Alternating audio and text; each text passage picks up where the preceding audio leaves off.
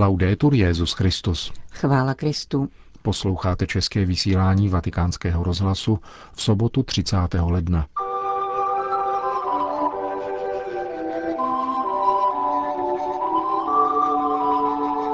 Ježíšova láska nás proměňuje a uschopňuje předávat druhým sílu, kterou dostáváme, řekl papež František na dnešní mimořádné generální audienci. Význam liturgického ticha připomíná kardinál Robert Sarach. Letos proběhne na Krétě sněm všech pravoslavných církví. Od mikrofonu přejí příjemný poslech Milan Glázer a Johana Bronková.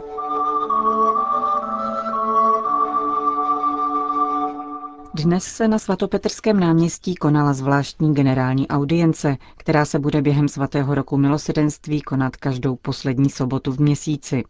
Katechezi papeže Františka si přišlo vyslechnout 20 tisíc poutníků a předcházelo jí čtení úryvku z Janova Evangelia, který líčí, jak Ondřej vyhledal svého bratra Šimona, aby mu sdělil, že nalezl Mesiáše. Cari fratelli e sorelle.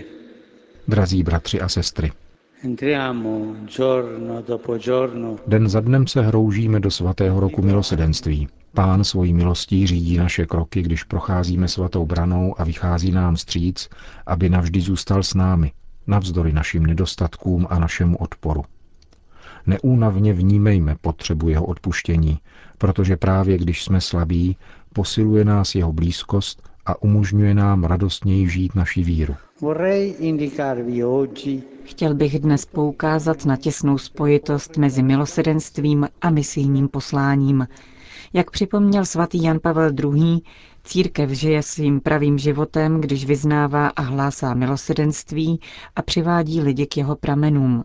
Jako křesťané máme odpovědnost být misionáři Evangelia. Když obdržíme nějakou hezkou zprávu nebo učiníme nějakou krásnou zkušenost, cítíme přirozeně potřebu sdílet ji také s druhými. Ve svém nitru cítíme, že nemůžeme zadržovat radost, kterou jsme dostali a chceme ji šířit. Vzbuzená radost nás nabádá, abychom ji sdíleli.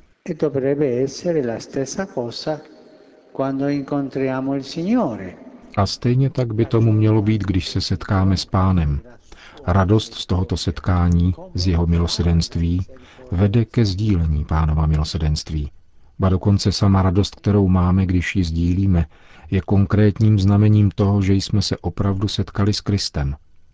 A není to projev proselitismu, nýbrž rozdávání. Dávám to, co mi dává radost. Při četbě Evangelia vidíme, že taková je zkušenost prvních učedníků. Po prvním setkání s Ježíšem odešel Ondřej povědět to svému bratru Petrovi a stejně jednal Filip s Natanaelem. Potkat Ježíše znamená setkat se s jeho láskou. Tato láska nás proměňuje a uschopňuje předávat druhým sílu, kterou dostáváme. V určitém smyslu bychom mohli říci, že dnem křtu každý z nás dostává nové jméno k tomu, které obdržel od maminky a tatínka. A tímto jménem je Christoforos. Co to znamená? Ten, který nese Krista. Je to jméno našeho postoje nositelů radosti z Krista, z Kristova milosedenství.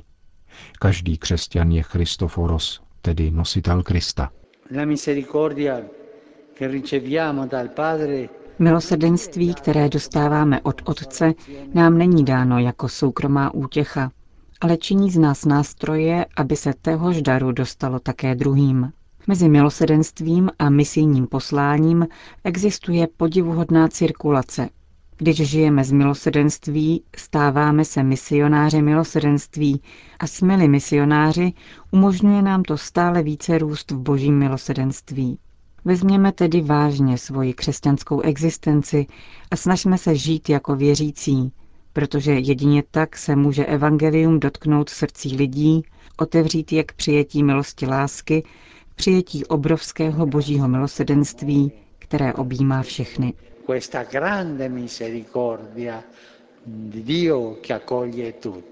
To byla sobotní mimořádná katecheze svatého roku. Petrův nástupce pak ve svém pozdravu k italským poutníkům přidal z patra. Někteří z vás se ptají, jaký je dům, kde bydlí papež. Je to dům svaté Marty tady uvnitř Vatikánu. Velký dům, kde bydlí asi 40 kněží, několik biskupů, kteří spolu se mnou pracují v kůrii, a také hosté, kardinálové, biskupové a věřící lajci, kteří přijíždějí do Říma navštívit úřady římské kurie. Je tu také skupina mužů a žen, kteří se starají o dům, uklízejí, pracují v kuchyni, v jídelně. A tato skupina mužů a žen tvoří spolu s námi rodinu. Nejsou to jen vzdálení zaměstnanci. Vnímáme je jako svoji rodinu. Chtěl bych vám proto říci, že papež je dnes trochu smutný, protože včera zemřela jedna paní, která nám dlouhá léta pomáhala. Také její manžel pracuje v tomto domě spolu s námi. Po dlouhé nemoci ji pán povolal k sobě. Jmenuje se Elvíra. Chci vás tedy dnes vybídnout ke dvěma skutkům milosedenství, k modlitbě za zemřelé a k potěšení zarmoucených. Pomodleme se zdráva s Maria za věčné spočinutí a věčnou radost paní Elvíry a za to, aby pán potěšil jejího manžela a děti. Na závěr generální audience pak Petrův nástupce všem požehnal. Dominus obisum, et cum spiritu tuo, sit nomen Domini benedictum, ex hoc et usque in seculum, aiutorium nostrum in nomine Domini, qui fece celum et terra. Benedicat vos omnipotens Deus, Pater, et Filius, et Spiritus Sanctus. Amen.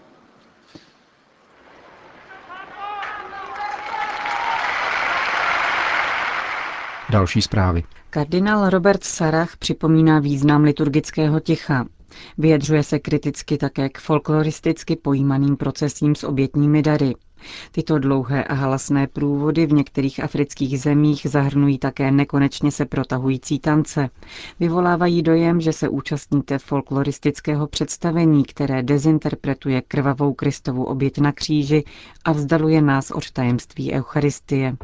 Píše prefekt Kongregace pro bohoslužbu a svátosti, který sám pochází z Gvineje.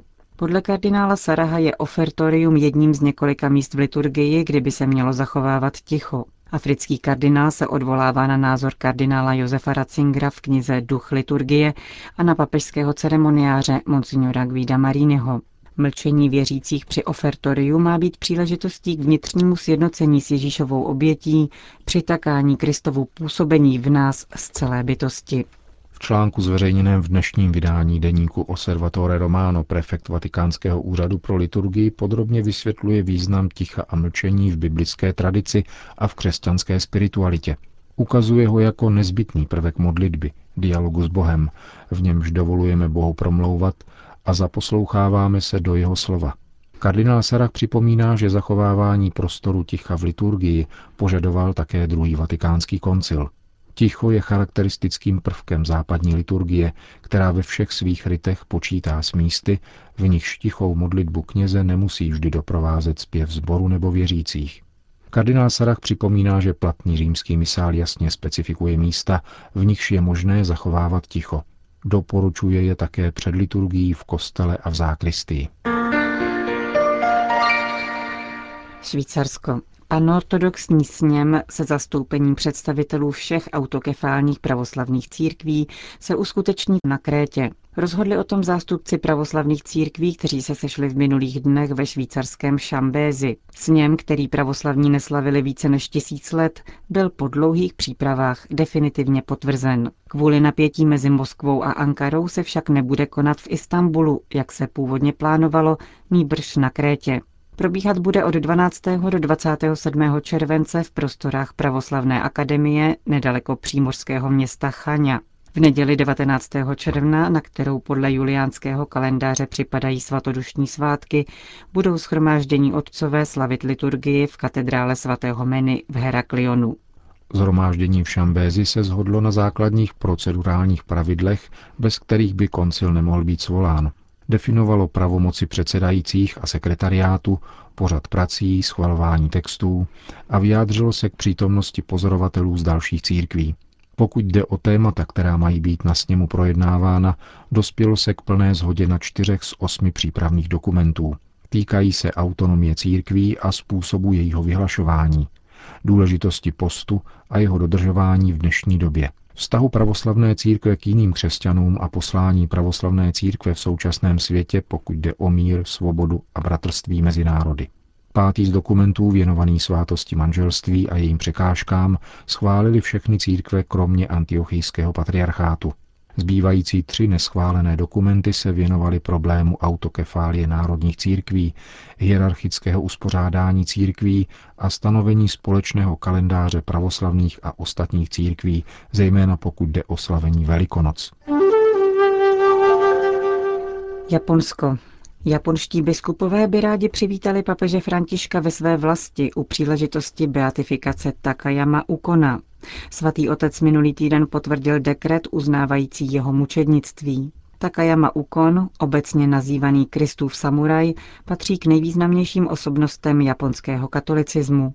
Žil na přelomu 16. a 17. století a patřil k první generaci japonských křesťanů. Přijal křest v 15 letech a za zachování věrnosti Kristu byl zbaven hodnosti a majetku a zemřel ve vyhnanství na Filipínách. Japonští biskupové přikládají jeho blahořečení velký význam. Jak zdůrazňuje biskup Isao Kikuchi z diecéze Niagata, Japonská společnost je velmi silně poznamenána relativismem a proniknout ke sluchu lidí s poselstvím Evangelia je velmi těžké. Kristův samuraj však může být čitelným znamením. K obrácení pozornosti na jeho osobnost by jistě pomohla návštěva papeže Františka. Věřím, že kdyby se papež rozhodl k nám přijet, byla by to veliká událost. Přiměl by Japonce k zamyšlení a něco by se v nich změnilo, dodává biskup Kikuchi. Itálie. Milion lidí napříč politickým spektrem a náboženským krédem se sjelo z celé Itálie, aby požadovalo stažení návrhu zákona o občanských svazcích, který je obdobou našeho zákona o registrovaném partnerství a otevírá cestu k adopcím dětí páry téhož pohlaví. Demonstrace probíhala v odpoledních hodinách na Cirku Maximu, největším otevřeném prostranství vnitřního Říma. Chceme potvrdit jeden ze základů naší společnosti, kterým je rodina, založená na manželství muže a ženy, která dává dětem tatínka a maminku, říká pro vatikánský rozhlas mluvčí jedné z pořadatelských organizací Filippo Savarese. Zhoda na této základní pravdě panuje skutečně napříč společností a šíře tohoto koncenzu je také hlavní charakteristikou tohoto zhromáždění. K naší manifestaci se připojili voliči všech politických orientací a mimo jiné také mnoho homosexuálů. Účast potvrdilo také Združení rodičů homosexuálních osob. Protože jakkoliv je zřejmé, že každý z nás se rodí z otce a matky, objevují se zákony, které se snaží tvrdit opak. Samostatnou kapitolou je mediální pozornost věnovaná událostem tohoto druhu. Za příklad může posloužit minulá sobota, kdy v různých italských městech probíhaly naopak manifestace na podporu tohoto takzvaného návrhu zákona Čirina. Současně probíhaly tiché protimanifestace tzv. hlídek ve stoje, o kterých ovšem nikdo nemluvil. Víme dnes už jistotou a minimálně z vlastní zkušenosti, že mediální strategie dávají přednost a privilegují pouze jeden určitý názor před ostatními. Jak známo a jak je zřejmé, stojí zatím ekonomické a politické zájmy, protože také média jsou v podstatě výrazem zájmových skupin ve společnosti. Ale to všechno je nějak legitimní, Velká práce, kterou jsme v posledním roce udělali, spočívá v tom, že jsme se snažili setkávat přímo s lidmi a nebyli odkázáni na prostředníky. Všichni vědí, že odhady manifestujících na podporu návrhu zákona Čirina byly velice nafouklé. Jinak by také nebylo třeba pořádat manifestace na různých místech, což je strategie, která se užívá jedině tehdy, když není možné zajistit velký počet účastníků. My jsme oproti tomu zvolili Circus Maximus kvůli rozlehlosti, otevřenosti a přehlednosti, právě proto, abychom ukázali, na jaké straně stojí italský národ. Připomeňme ještě, že diskutovaný návrh zákona usiluje o zrovnoprávnění homosexuálních svazků s manželstvím, adopce dětí těmito páry a otevírá cestu k legalizaci tzv. pronajímání dělohy. Zákon prosazují levicové kruhy v čele s italským premiérem. Průzkumy veřejného mínění však jednoznačně potvrzují, že Italové stojí za tradiční rodinou. Proti adopcím dětí homosexuálními páry se vyslovuje 88% Italů. Končíme české vysílání vatikánského rozhlasu. Chvála Kristu. Laudetur Jezus Christus.